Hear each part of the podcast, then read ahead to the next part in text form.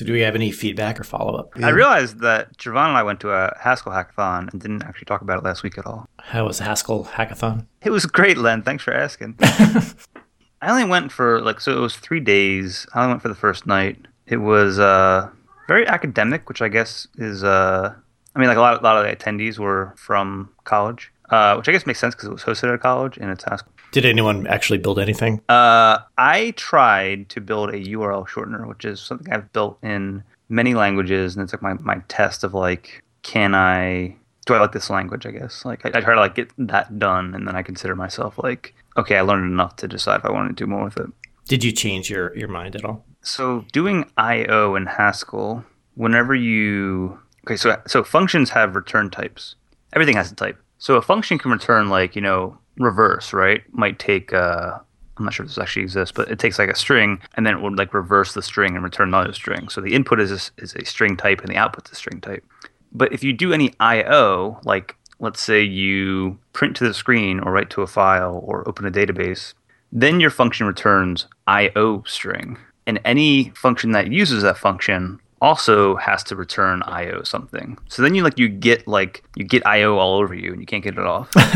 uh, So, wait, what's the difference if you like change an IO string? Does it go to whatever the output is? well, I'm just saying like any function that you do any IO in, like it has to return IO space, whatever the actual return type is. Yeah. So so that's really hard to do uh, in general, but I've had trouble with it because the so the URL shortener that I'm trying to write has to keep the state in memory, which is like globally mutable state. But the the trick is to try to find a way in each language to safely do that. And, and Haskell has a way to do it. I just don't know how to get the types to all line up so that they all work. Um, but Haskell does have this one method that actually takes an IO something and just returns a something, which gets the IO off of it. And the name of that function is called unsafe perform IO because it is extremely unsafe. So I finished my URL shortener actually this weekend uh, using that, and it's kind of a cheat. And I'm I think I'm done with Haskell for a little bit until I have something more interesting to write. now. Uh, but it So, wait, is, a, is an IO something kind of like a generic? It is a monad, I think. It it's a container that has something in it. So if it returns IO string, it's an IO monad with a string inside. We should we should we should pair on more Haskell. Javon and I paired that Friday on uh, the pure part of the URL shortener, which is like, hey, take a URL and put it in this world or dictionary or whatever, and then give me back a token. That went pretty well. I love pair programming. We also paired on the uh, global IORef. We did do that, yes. Yeah, it was actually your idea to, to try to search for Haskell global variable, which is a funny thing to search for. I can keep going. You want to keep going? Uh, maybe. So, were people like not sleeping, or did, I don't know. Like, I we left at like uh like an hour before it ended on Friday. Um, No, we know. actually stayed till, Do we stay till we stayed till like nine, nine? I think it's ended at nine thirty. and by the time we ended up like leaving the building, it was over. Like when Oh, I okay. packed up, they They were they asked oh. people to leave. Yeah, I don't know what everybody else was working on there. There was a board where you could write down like what you were wanting to learn and what you were willing to teach people. And uh, I caught secondhand uh, a PhD student giving a Blackboard talk about type theory, which I guess would have been interesting to listen to, but I don't know anything about it. Could you hear that cat? I could hear the cat. You want to join the podcast? I mean, first you have to get a Fiverr commissioned Of the cat? of the cat. Oh, that would be so cool. Hang up artwork. I really like uh, the one that you did, Corey Barker. Yeah, came out really well. That was the same guy I used for the uh, the podcast uh, drawings. So when you when you do a Fiverr, you can like request a person that you've used before, or Yeah, you always request a, a person. I think you don't just like put the job out in the open. So there's So is it kind of like Etsy? They have like a store, like, hey, I can do this for you. yeah, and they have samples. And then usually, like, you don't want just a five dollar one. You want some of the like add-ons, like pay extra twenty dollars and I'll make it good. I think it's funny that it's like the name is Fiverr and everything has to start at five dollars, but there's always an upcharge. yeah, like you want this to be worth anything, pay me more.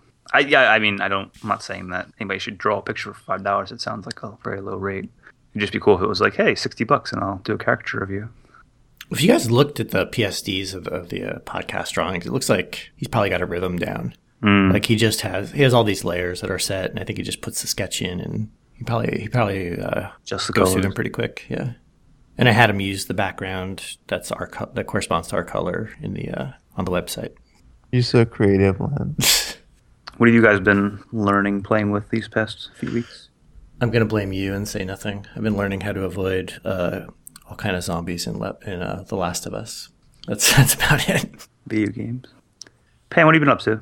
Scala. How's Scala going? That's good. Um, last week is pretty much the week. So this is the last week of the Scala course, and last week was the one where I just I ran out of time and didn't finish the assignment. So I turned it in and got like five points on it out of twenty. But um, That is that's an F. it is definitely enough. Um, but I'm still gonna finish the last week and just it will be my first uh, Coursera course I've actually finished but failed. So Oh wow. yeah. So Have you been But- poking any of the, like the Scala code bases at, at your job? Um, not yet, but there is one project that we've been in, we've been talking, and they want some help. So, Oh, cool. so that should be fun. Sorry, my cat's on a tirade right now. My cat's just nuzzling in my, my knuckles. If I don't if I don't pet him right now, he'll meow a lot. So we're basically both trapped by cats. Yep, held hostage. But yeah, did we want to talk about interview? Uh, yeah, let's do that. Sure. What would you say your greatest quality is? Oh no, what's your what's your uh, worst quality? What's your biggest What's your biggest weakness? What? Tell me about a time. My biggest did- weakness is I care too much. Yeah. I just put too much effort into everything that I do. Tell me about a time I that just- you had I a do way too much work more than anyone else. That's my- That you had a situation go wrong, and how did you handle it? That's actually not a terrible question. No, no, th- these are all great questions. it's just very- they're very cliche. No, I think your biggest weakness is like my pet peeve of interview questions. I hate that so much. What do you guys say? What Justin? What's your biggest weakness? Cats, Pam, what's your biggest weakness? oh, definitely cats on keyboards. Cats on keyboards. Oh, cat yeah. gifts, distracting. Javon, what's your biggest weakness? Probably not having a weakness. Hey, Javon wins. Oh, too perfect.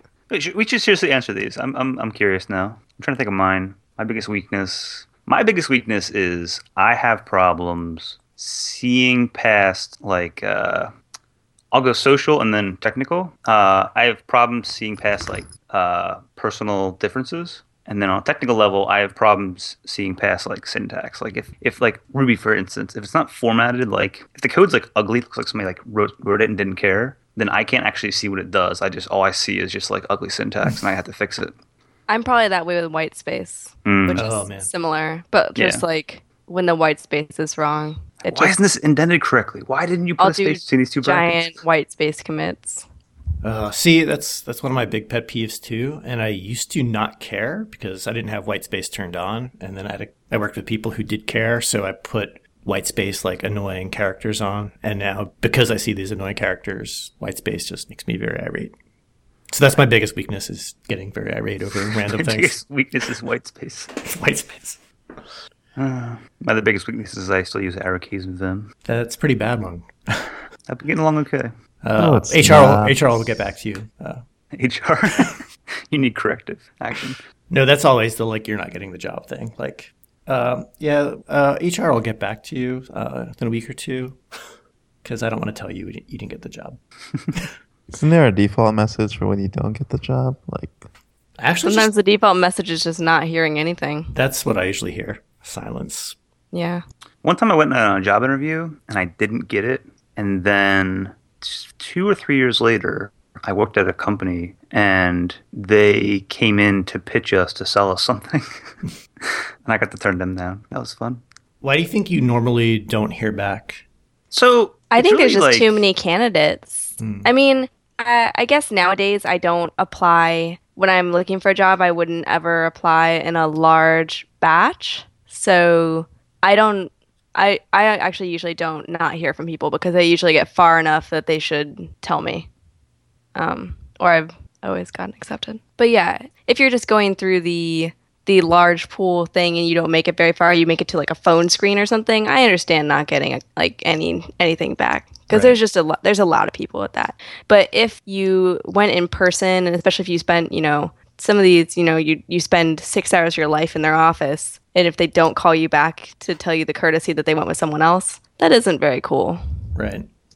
Sometimes I think it's that you're just their plan B and they don't want to uh, like burn that bridge if whoever they hire yeah. doesn't work out. Well, yeah, yeah. That you're that yeah. Usually you're probably an alternate, and so then they're going through the offer process with someone else, which can take some amount of time. Sure. So it seems like forever, and then by the time that person finally says yes, they've forgotten all about you. That's that's probably a good guess. or it just doesn't work out and they are just using like a job for like, you know, counter offer or something like that.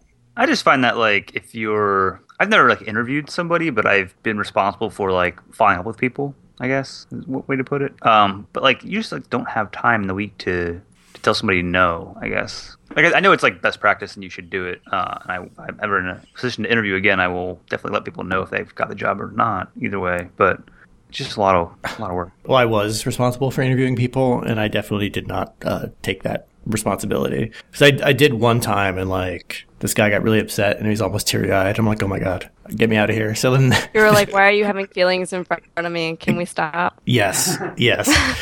Uh, so then my strategy is probably terrible. My strategy was like, if I was asking questions and the person was like clearly not like cut out for the job, I would just start asking easier questions to make them feel better, and they'd be like, thanks for coming in. Uh, HR will get back to you. Oh my god, That's Oh, Len. you, Len's- but you Len's aren't a social you, engineer. You aren't the first person I've heard to do that. I mean, plus it wasn't exactly my call. I mean, I was pretty sure they were getting the job, but I didn't really have the final say. But yeah, definitely. Well, that's actually a way good out. point for interviews. Is that I I do kind of like the the the Joel rule that if anyone says no, then it's no. Right. You know I wish that, about worked at places I've interviewing. I really hope it. I I want it to be that way because I I think it does help. Well, I've been in a situation where it's like a couple managers say yes, and like engineering says no, no way. and Yeah. they hire them anyway. Right, and then and then you're like, please don't be surprised when I'm not happy with the situation. Also, why did you even bother to have me in the interview? Yes, like if you didn't respect my opinion. Yeah. And like one of the best ways to show that they respect your opinion is to have the power of veto. Yeah, but and it's I a vote. and I also I also three. like that the the rule is uh, that if you say yes, but I don't want them to be on my team, then it's also a veto. I like that role They feel because that they should get the job. well because if you don't want them on your team, then like you know in in the circle of life they'll eventually be on your team. So it, it really is actually a no. Should we talk about interview styles? Like, has anybody had the whiteboard interview? Oh, this is terrible. I've Writing code one. on a whiteboard. I've only done like two whiteboard interviews total. I think I've done some pairing interviews. Those are I've, better. I've gotten whiteboard interviews and instantly pulled my laptop out instead and opened it and said, "Here you go. Here, let's, let's do this Yeah. here." yeah. Like, why would I? I don't write code on a whiteboard every day. Well, I didn't have to write code. I had to diagram something. Uh, that's okay, I guess. You're just explaining something. How did, how was your pairing interview, Pam? I mean, it went well. Oh. they were Oh. they were good. Uh, so it's it you we uh, a couple places, or at least they or there are some that were kind of like in the same way, but they weren't actually pairing. But you set someone up with a set of exercises, and then then they have a computer, and so then they have an environment where they can mess around with stuff, and you get to watch and see how how they handle it. Yeah, those are my favorite. The interview I've been on on the receiving end that made me feel the most comfortable was actually the last real job that I had, the job job. The final interview was pairing with somebody on their actual like job for like 4 hours.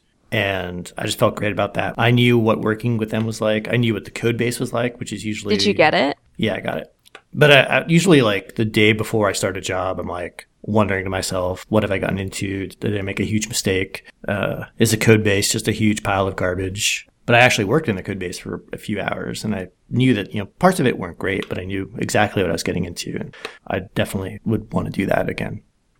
I like pairing interviews, but I wonder if um if somebody's not pairing for their day job and they're not used to pairing, if that's like unfair amount of pressure to like code in front of somebody. Well, you're gonna code in front of somebody somehow anyway. Yeah, I mean like like right now, like we pair full time, and I know you pair occasionally, Pam.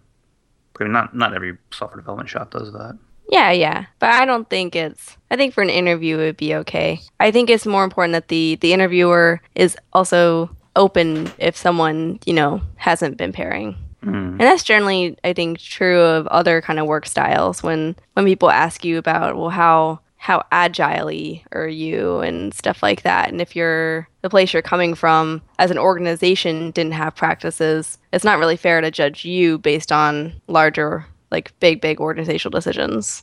So I think if you're doing a pairing interview, then being open to, hey, have you paired before? Well, here's how it kind of works. Like you'll I'll type and you'll be the navigator and da da da da. So, what were you guys' worst interviews? Do we have any horror stories? Worst interviews? Define I mean, I had I had one phone screen where someone was asking me about my computer networking experience. Oh no. That was oh, God. pretty bad. I was at a recruiter. That was just, and it was a large tech company, and it was. I just don't even know how you got like where where you got that from. Earlier on in my career, I was at like a technical placement firm, I guess, like a staffing firm, and I was interviewing for a job for uh, system administration. So I was like supposed to like take care of servers, and I already had experience doing that. They made me take this test that was like judging your familiarity with like Windows. It was like it was like showing a picture of scroll bar. It was like, what is this? How do you use it? uh, if you were to turn the computer off, where would you go? Uh, and I did this for like 10 minutes. And then I saw that I was like only like a small percentage done. So I got up, told the secretary that I was leaving, and left. I don't think I have any. I've had bad, really bad experiences. There are definitely Really? times when I was like, "Shit, Maybe you I haven't just interviewed answered that really wrong." I definitely because I I definitely have more. What's your worst one? Mine, I, I think the networking one was pretty bad. Um, there was one I bombed on a phone screen because they did it like 20 questions. Um, actually, there were a couple like that where that was their approach to a phone screen was 20 questions, and I don't, I don't really.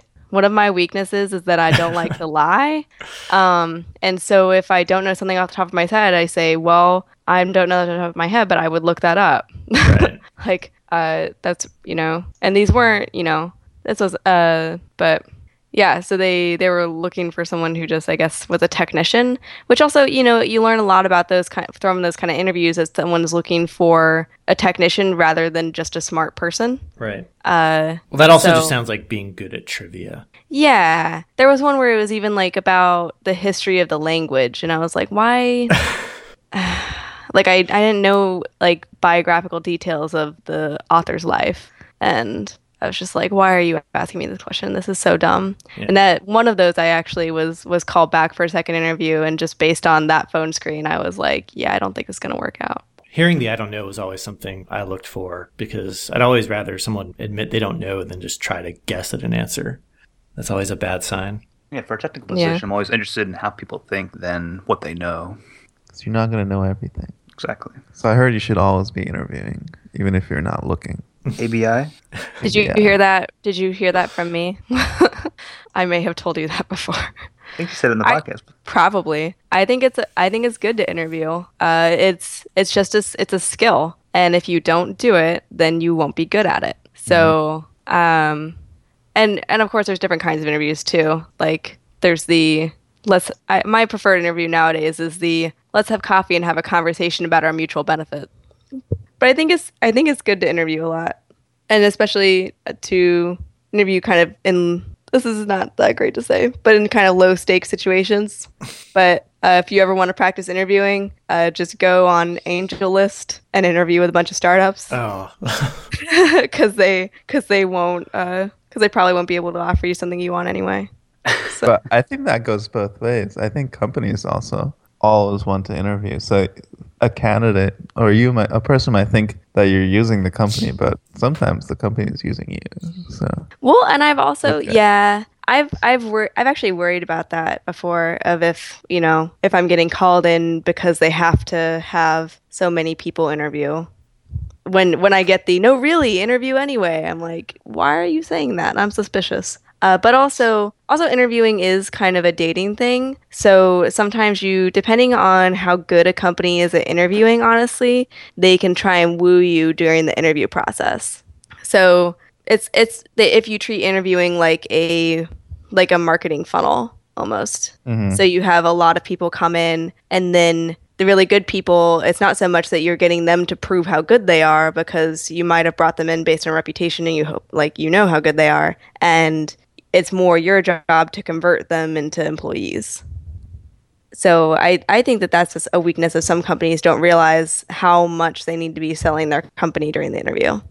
And I think a lot of people who are getting the interview also, you know, you need to realize you should be also giving an interview back. Like you should be trying to understand what you're getting into and ask lots yeah, and lots I've, of I've actually, yeah, I've been a little weak on that sometimes because I'll I'll focus really hard on getting the offer, and then I'll, you know, because I'm, you know, because once you get the offer, you can figure a lot out later. But I didn't know some basic stuff a few times, and I just, you know, didn't accept because I was like, I actually haven't been to your office, um, stuff like that. yeah, always always ask for the tour. yeah. See like how happy or how miserable everybody is. Yeah, like that's a very basic thing, and I hadn't actually seen people working. uh, Make sure they don't have like five year old laptops and like 22 inch screens. see if they're eating at their desk. I even have a desk. Don't eat at your desk. That's a red flag.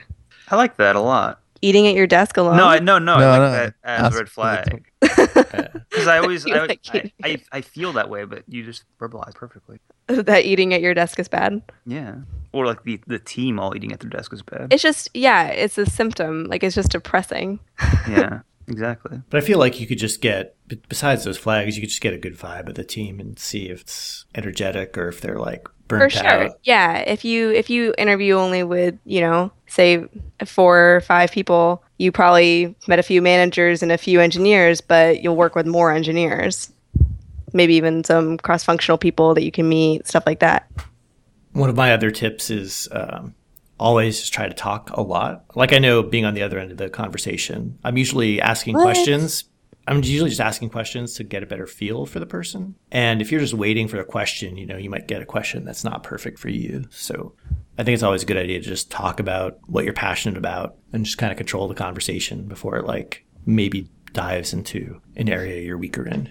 You So I I actually give the in that way? opposite advice. Really? Glenn. I give the opposite advice because when you so I think part of what you're saying is that you really definitely don't want awkward silence. And sure, I can agree with that. But I also find it to be my job to get the other the person interviewing me to talk a lot because that's part of how I can research and get them to talk about, you know, and as they they talk more, they get more relaxed and they're more likely to tell me how things really are Right. and then they'll be honest and and also is a psychological thing too is the more you get the other person to talk the more they like you Okay. so there's a psychological game in it I think we're both trying to uh, advocate controlling the conversation a little more. yeah that you have a direction for the conversation and you have your goals and that you kind of get your agenda across Totally. because I, I feel almost that i even you know by the end of an interview i've usually asked so many questions that if they ask the do you have any so do you have any questions and i say well i kind of already asked them and Right. then they'll be then they'll say oh yeah i guess you have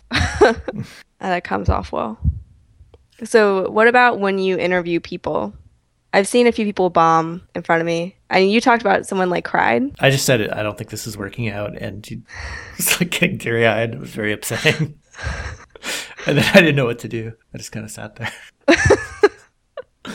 I did have one terrible experience. This was my worst interviewing experience, uh, but being on the side of the interviewer, I was interviewing somebody with my boss at the time, and they were clearly not working out. And I already had adopted the strategy of like starting to ask easier questions to like make them oh, feel oh better. so you did it in front of your boss and no, then your boss no, my boss just took What? the opposite track. It's like this, they didn't know like basic stuff, and he just starts like getting deeper into like .NET internals. I'm like, they didn't know how to assign a variable. Like they're not going to understand like all these intricacies of like intermediate language. Like we can stop.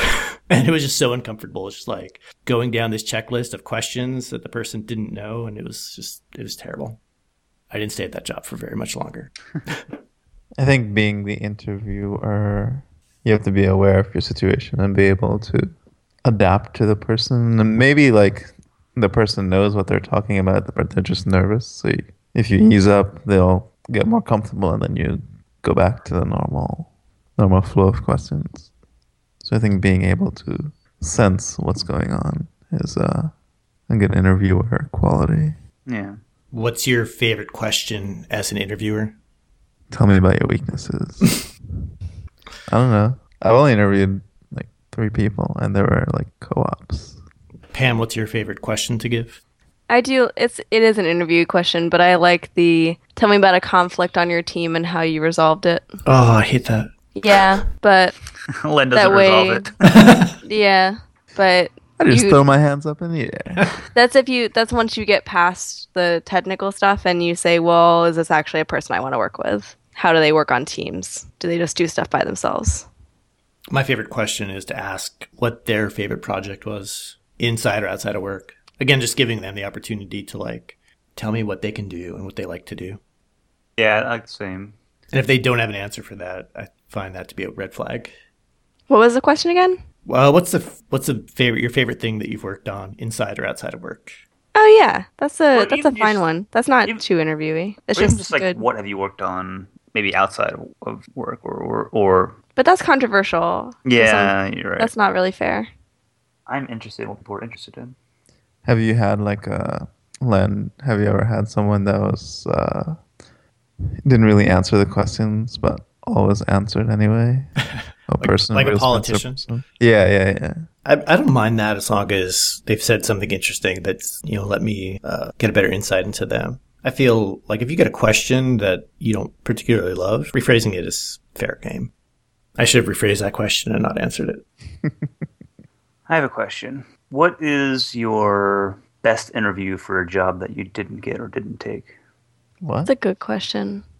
Have any of you like learned something from the interview, even though you didn't get the job? Or One of my first interviews, uh, technical interviews, was kind of like that. It was I got the interview on virtue of having been at a Drupal uh, conference, and basically someone hooked me up with an interview just by the literally it was if you're here at this Drupal conference, you're probably competent. Uh, that's pretty not not a bad assumption. It's not. I mean, it's actually not a bad assumption. But the thing is, uh, so I completely bombed it. I didn't really know anything at the time. I was still teaching myself a lot about web development, and but the person, it was. It was kind of it was a technical phone interview where they would send me the problem and I would send a solution back and we would talk through it. And I obviously didn't know anything, but they actually almost treated it like a tutoring session and they didn't make me feel dumb or anything, but I knew I did not get the job for sure because I just knew that I didn't know anything.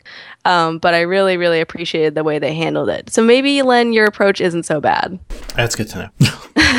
if you're Yeah, actually thought- So, some, if somebody's bombing, take the opportunity. to part of it is them that I. I I knew that I was bombing. Like pa- partially, I guess it's me too. Is that I didn't think, oh man, I did so well. uh, is that I knew that I bombed and I knew that I was learning something new along the process, and it helped me know just how much I didn't know. So especially when I when I've done badly on interviews, that's when they've been the most helpful. Is when I knew what I did wrong. And so then I could go back and, and study more, you know, decide this is the thing I want to work on to get good at, uh, and that kind of thing here's where my weaknesses are that didn't make me right for that role. See, I and so, that- that and was so that's gonna when that happens in technical skills. So in technical skills, you can fix it. Personal ones, you can't. well put. I did get questions on technologies that I wasn't uh, proficient in, and I was confused. I'm like, "Why do you, why'd you ask me that?" And like, "Well, it's on your resume." And then I asked for my resume, and I did not put that on my resume. So uh, I learned to always bring paper copies of your Yeah. resume if you ever go through a recruiter, at least. Which, well, tip number one. I guess this was many mistakes. That's an old school one, but yeah, I think people probably forget to do that one anymore. But really, you should. Or or I'll do the techie thing and I'll bring my iPad ah, with good. my copy of my resume on it. so I guess I, there were many I mistakes. absolutely here. hate when like a recruiter will say like, "Give me your resume," and then I'll you know touch it up a little bit for you. Yeah, yeah. It's like totally- so offensive to me because it's like. I've already put everything that I want to put on it. They will do that. Like they will always do that. Tip number one: don't use recruiters. Tip number two: if you do, definitely just bring your own resume because they will probably modify it. or yeah, don't use recruiters. Yeah, I like that. Lots of MongoDB experience. Use XML, right? XML, put that on there. JavaScript, that's Java, right? Yeah. Okay. Certain I people had- say JavaScript really, really funny. They like stress the, the Java, JavaScript, JavaScript. JavaScript, JavaScript. JavaScript. I like Gary Bernhardt to talk about the history of JavaScript, where in the future we've forgotten how to pronounce it. Sorry, What was that? the cats were fighting. Was that a cat bark? yeah. it sounded like a bark. I was like, what? That's not Corey. Don't don't don't edit that out. cat bark. I'm gonna use that for the intro. so I had I had an interview once where it was well above my uh, my head the job, um, but the interview went well, and I was asked like you know I was doing it in Ruby, but it was like if, if you didn't have something I think it was a substring, right? Like like find a string inside of a string. So in Ruby you can just do like scan or match with regex or whatever. So he was like, no, take take write this function as if you didn't have that method in Ruby. So I did that. I did a pretty bad job on it, and then later I researched, you know, what I could have done better, and it was pretty eye opening on, on to like how to do. I guess it's almost like recursion or like list processing of of like computing a character and then entering a loop and doing something with it.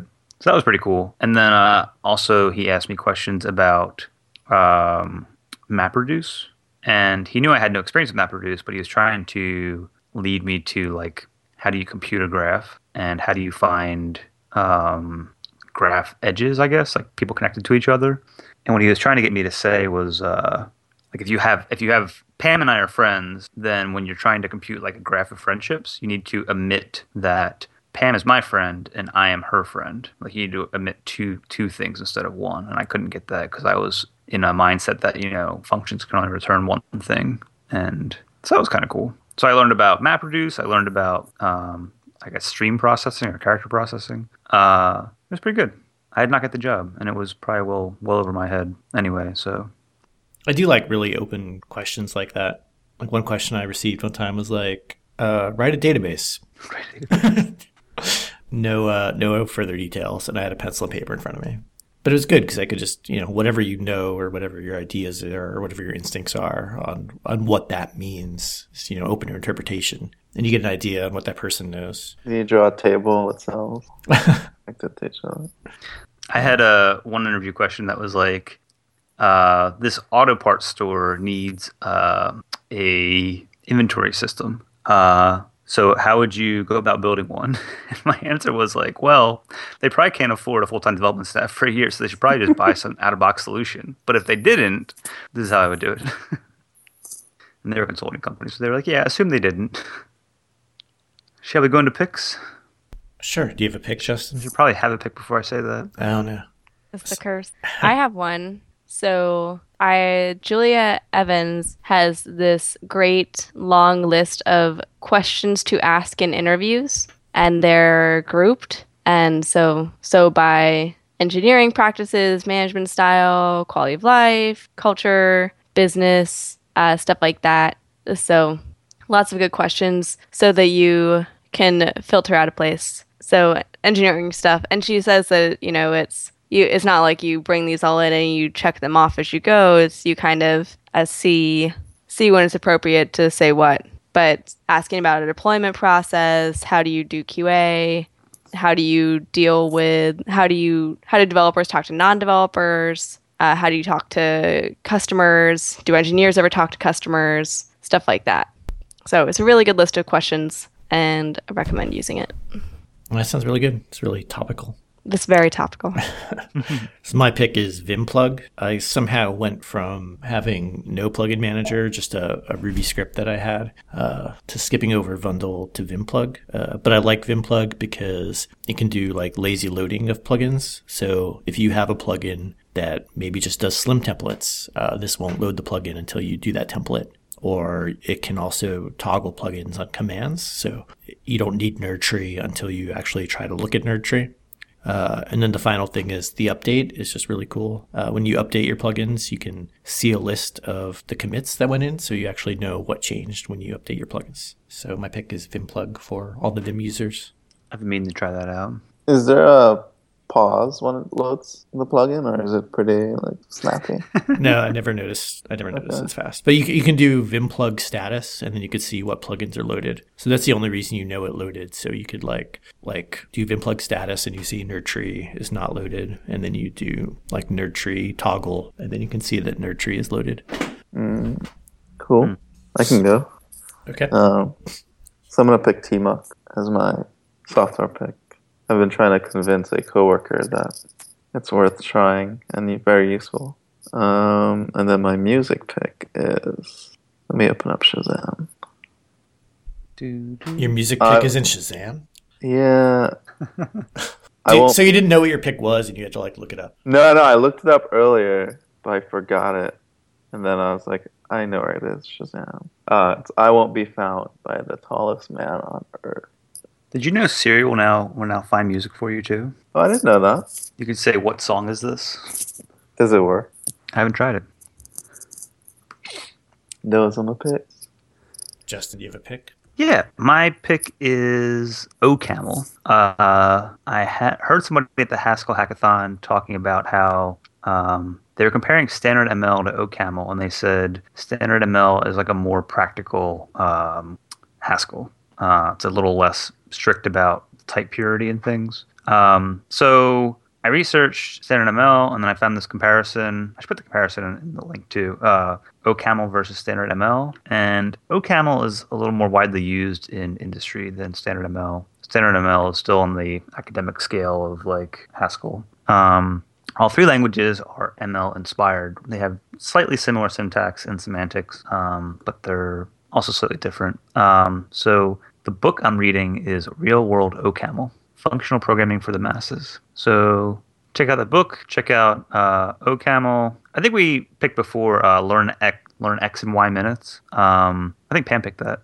So go go there, check out OCaml's Learn X in Y Minutes. And uh, yeah, I think it's I think it's been the next language that I spend like a month or so with trying to play with and learn. And build a URL, sure. Yes, and and all the logos are camels, so that's cool too.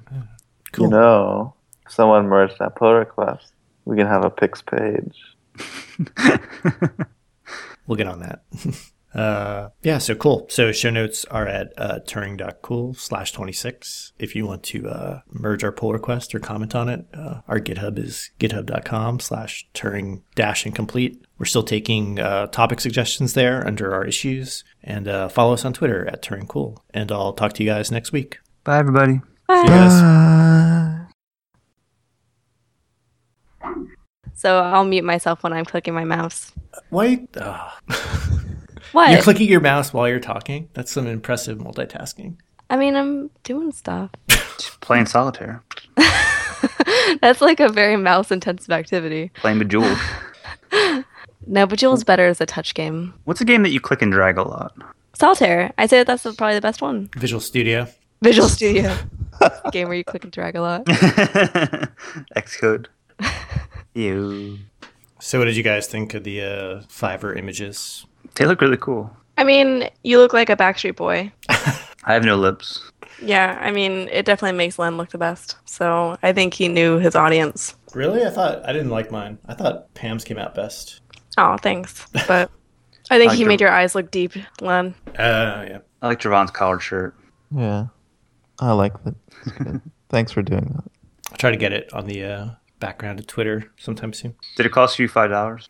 It cost me five dollars, and then five dollars for each additional person, and then like twenty dollars to get the PSD. So I think it was like after everything was done, it was like sixty bucks. But Oh then- wow. I owe you uh, lunch. But if you just wanted one small picture like that, it would be five bucks. Hmm. Wonder if I could like do that every day. get a new picture. Commission a yourself every day. Fiverr. I'll wake up, get dressed, take a picture, send it to Fiverr, get a drawn image, and change my Twitter back, my profile pic. Like, here's the cartoon version of what Justin's wearing today. There's probably an app you can take a picture of yourself. Make it cartoonified. Hmm. It sounds hard.